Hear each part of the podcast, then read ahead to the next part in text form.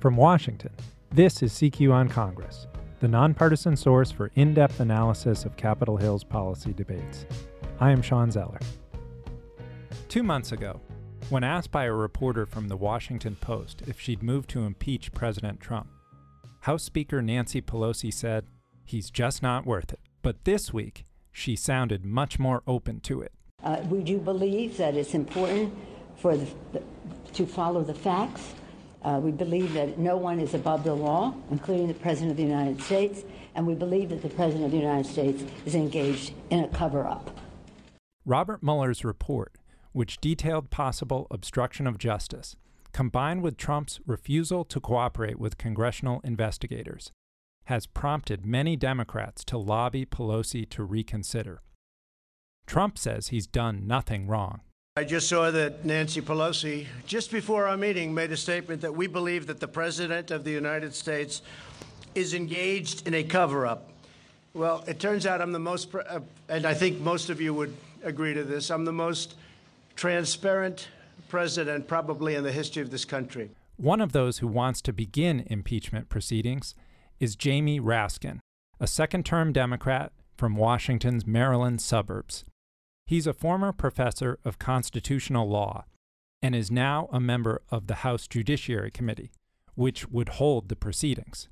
He joins us by phone, and later I'll talk with Simone Pathé, a roll call politics reporter who wrote this week that House Democrats in competitive seats may be more open to impeachment than previously. Welcome, Congressman Raskin. Well, I'm delighted to be with you. Well, Congressman, uh, I'm I'm wondering, you know, it seems the issue of impeachment, which Speaker Pelosi has tried to take off the table, is very much an issue of debate within your caucus. You've been in the meetings. What's the nature of the debate?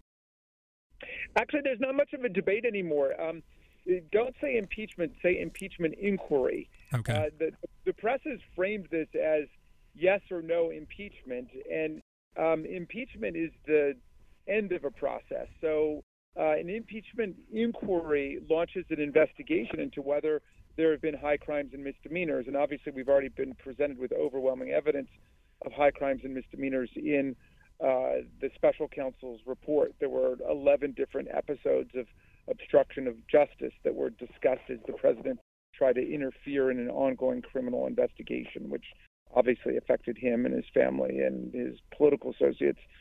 But isn't there a debate over whether to begin the inquiry? Um, I think that, um, that, yeah, there's a debate as to uh, whether and when to officially launch an inquiry. I think we're all agreed that um, the essential fact investigation needs to go forward. I think most people thought we should wait to call an impeachment inquiry, but when the Trump administration decided under his orders to stop cooperating with all congressional investigations, that in itself became an impeachable offense, essentially, the obstruction of justice and contempt of Congress. And so a lot of people have said, let's do whatever we need to do now to get it going. I think the speaker, uh, you know, has been more cautious about that. But yesterday, she said that you know we are in the midst of a presidential cover-up, and that is an impeachable offense. So I think we're all pretty much in the same place, which is that we're dealing with the most lawless and reckless president of our lifetime, and we're trying to figure out the best series of steps we need to take. So, this is indeed an important point that this goes beyond now the Mueller report, which raised questions of obstruction of the Russia inquiry. But a factor in your mind and other Democrats' mind is Trump's response since then to congressional investigators, his refusal to comply with subpoenas, his refusal to let his former counsel, Don McGahn, testify this week. Is that right? It's unprecedented. I mean, the president has essentially drawn a curtain down over the executive branch of government and ordered all of his subordinates to stop cooperating with Congress, which uh, they've already started to lose in several court cases about because it's been established from the very beginning of the republic that Congress has a fact finding power. Uh, this is a slam dunk legal question, and we're starting to win in these different committees, and we're just going to be getting more and more evidence of other potential high crimes and misdemeanors, such as money laundering, uh, tax evasion, or tax fraud, violations of the emoluments clause by collecting hundreds of thousands of dollars or millions of dollars from foreign governments at the Trump Hotel and the Trump office tower and so on. So but, but we're all systems go in terms of the congressional investigations, and um, you know, at what point we would launch uh, an official impeachment inquiry remains to be seen. But I think that uh, we have tremendous unity within our caucus right now about where we need to go. What would the difference between an official impeachment inquiry and these ongoing investigations that you have already?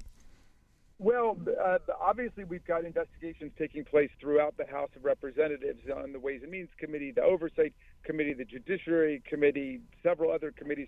So it would lend greater intellectual clarity and focus to what specifically we're looking for. But as the evidence rolls in, we will be able to sort out the different uh, kinds of claims that are available to us you know, we're not going to uh, launch an impeachment inquiry uh, the way that the Republicans did with Bill Clinton, which was basically low crimes and misdemeanors, lying about sex. Um, the Constitution calls us to focus only on serious offenses against the character of our Constitution and our government. So we're talking about things like bribery, obstruction of justice, abuse of power, contempt of Congress. But unfortunately, we've seen uh, substantial and growing evidence of those things. An impeachment inquiry would be within the Judiciary Committee. And Speaker Pelosi has argued it's better to have multiple panels investigating all at once. Do you see her argument, or what's what's your case for allowing judiciary to bear more of the burden? Well, at this point, um, the speaker's correct because there are so many different um, fields of problems and criminality that we've encountered that it's taking all hands on deck in all of these committees to collect the evidence. At a certain point, we will have to decide what it all adds up to, and that's where an impeachment inquiry comes in. It gives uh, greater discipline and focus to the investigation. The question of politics came up in a Democratic caucus meeting this week. And uh, Speaker Pelosi said she was not thinking about 2020 in deciding whether to go forward with impeachment. What's your take on whether Democrats should consider how impeachment proceedings will play with voters? Well, all of us have sworn an oath of office to uphold and defend the Constitution of the United States against all enemies, foreign and domestic, and that comes first. Uh, that oath comes above everything. Um, however, the question of impeachment has been reposed in uh, Congress under Article 1 for a reason. If it were purely a question of law, are there high crimes and misdemeanors, and then prosecute, then that would have been in Article 3 in the courts. It would have been purely a judicial question.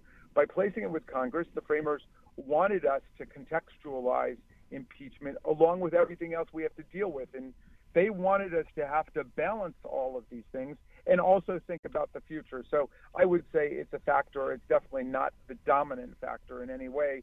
The overwhelming factor is whether there have been high crimes and misdemeanors and what is the threat to the republic. Is there a danger to our democracy if you did not move forward with impeachment proceedings and high crimes were committed? Well, th- there's no doubt. History is filled with examples of places where impeachment was warranted uh, there's also a danger, obversely, of uh, being trigger happy and moving too quickly. So, uh, you know, these are difficult constitutional, political, legal, uh, and moral and ethical judgments. Nobody says it's easy, but it, certainly there are downside risks of um, lowering the bar for future presidencies. I, I believe that this president has converted the presidency into a money making operation for himself, his friends, his business, his family, and it's a terrible precedent to set. And we definitely cannot allow the precedent to be set that presidents can simply pull the plug on all congressional investigations and shut down uh, the fact-finding uh, function of Congress. And yesterday, we hit a dangerous new low when the president said, you know, we thought that we were uh, entertaining discussions about a $2 trillion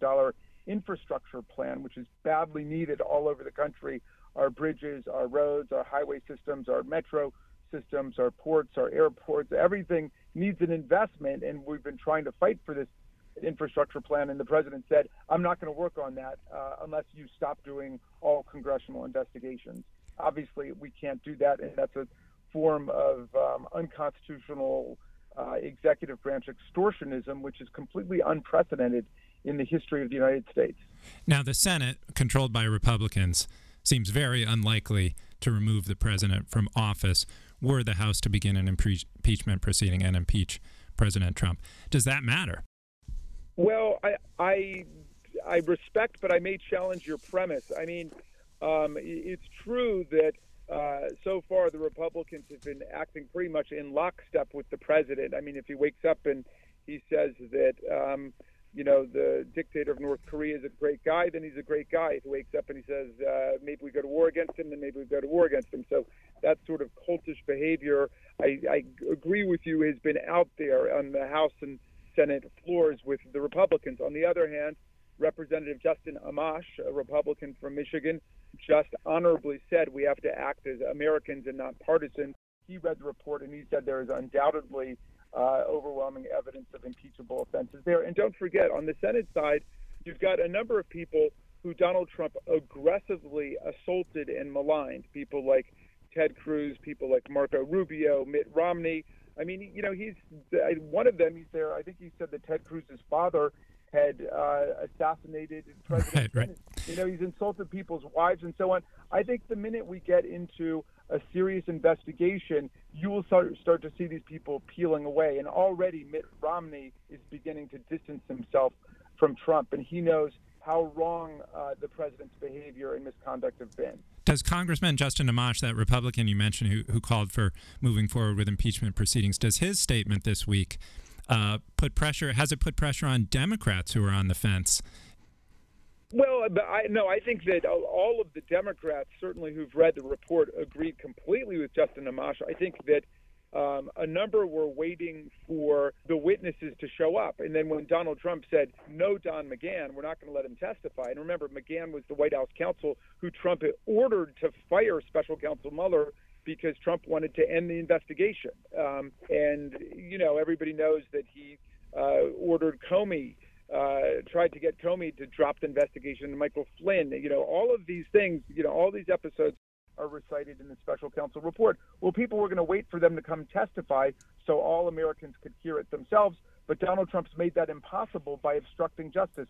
So Amash went ahead and said it, and now a whole bunch of Democrats are saying, well, of course they're impeachable offenses that are in the report. And if we're not going to be allowed to hear from these people, we're just going to go based on the report. Now, that is what the Republicans did with Bill Clinton. They they voted articles of impeachment against Bill Clinton based solely on the Kenneth Starr report. They had no fact witnesses come forward. They had no testimony. So if we've got to do it, we can do it. We wanted to actually have the witnesses themselves speak, but Donald Trump is making that impossible. So are you predicting now uh, that impeachment proceedings will occur? You know, I, I don't know. In some sense, they've already begun because, you know, everyone in our caucus now has recognized that we have very strong evidence of impeachable offenses and they are mounting on a daily basis. So all of the investigations we do support that essential intuition, which, you know, I think uh, both Speaker Pelosi and Steny Hoyer have said that it's hard to resist the conclusion that impeachable offenses have taken place. And we're seeing this cover up unfolding. Thank you so much for joining us, Congressman. Delighted to be with you. You're listening to CQ on Congress. You can find this podcast at rollcall.com or your favorite podcast app. I'm going to turn now to Roll Call's Simone Pathé.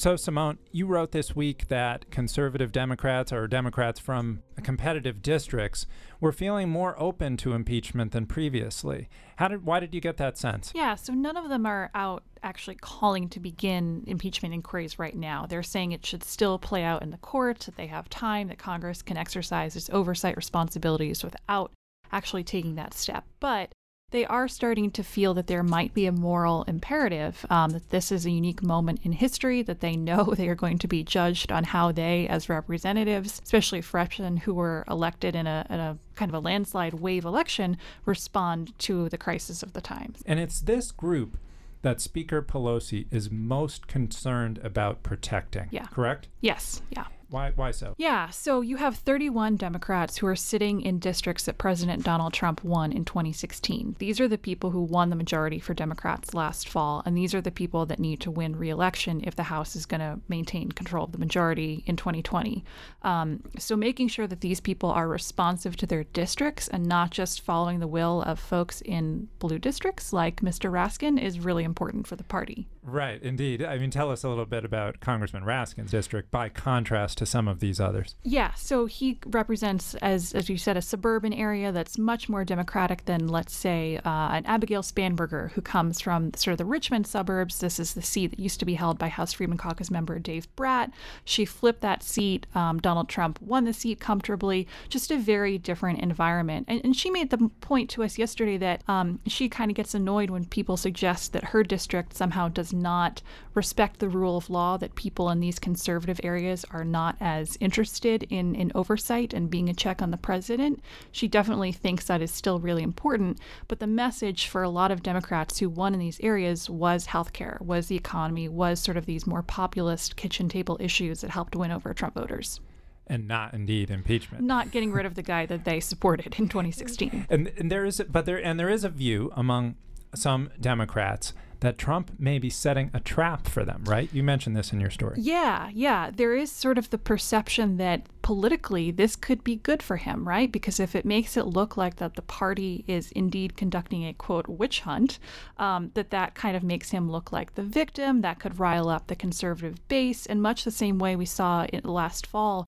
when conservatives were really riled up by the way Democratic senators had gone after Brett Kavanaugh in his confirmation hearings. You know, they, they felt threatened by that. Um, and so, so even Bernie Sanders, one of the uh, two dozen practically Democrats running for president, suggested on CNN on Wednesday night that President Trump might actually want Democrats to impeach him because it would be politically advantageous for him heading into 2020. Uh, to be impeached. He may that it works for him politically. I, I don't know that, but it wouldn't shock me. So that makes it all the more striking, I think, that the Democrats that you talk to in these marginal districts uh, seem to be moving more towards impeachment than they had previously, especially when Speaker Pelosi has been willing to have their back and not go forward with it. She's she's downplayed it repeatedly. Yeah, I think they're trying to give themselves as much room going forward as they can. That's why you're you're hearing a lot of them say that like they want the courts to deal with it first, and they want that to be kind of the first line of defense before they come out full bore in in favor of impeachment. Um, but they are definitely leaving the window open more than they were last week. All right, Simone. We'll look forward to your future reports and roll call about this. Thank you. That does it for us today. Please get in touch if you have any questions or comments about our podcast. We'd love to hear from you at cqpodcast at cqrollcall.com. Thank you all for joining us, and a special thank you to our producer, Tula Vlahu. You can subscribe to this and our other CQ Roll Call podcasts on iTunes, NPR One, Spotify, or wherever you listen to podcasts. And please rate us on iTunes. For more on this and other stories, please visit rollcall.com or find us on Twitter at CQNow or at Roll Call.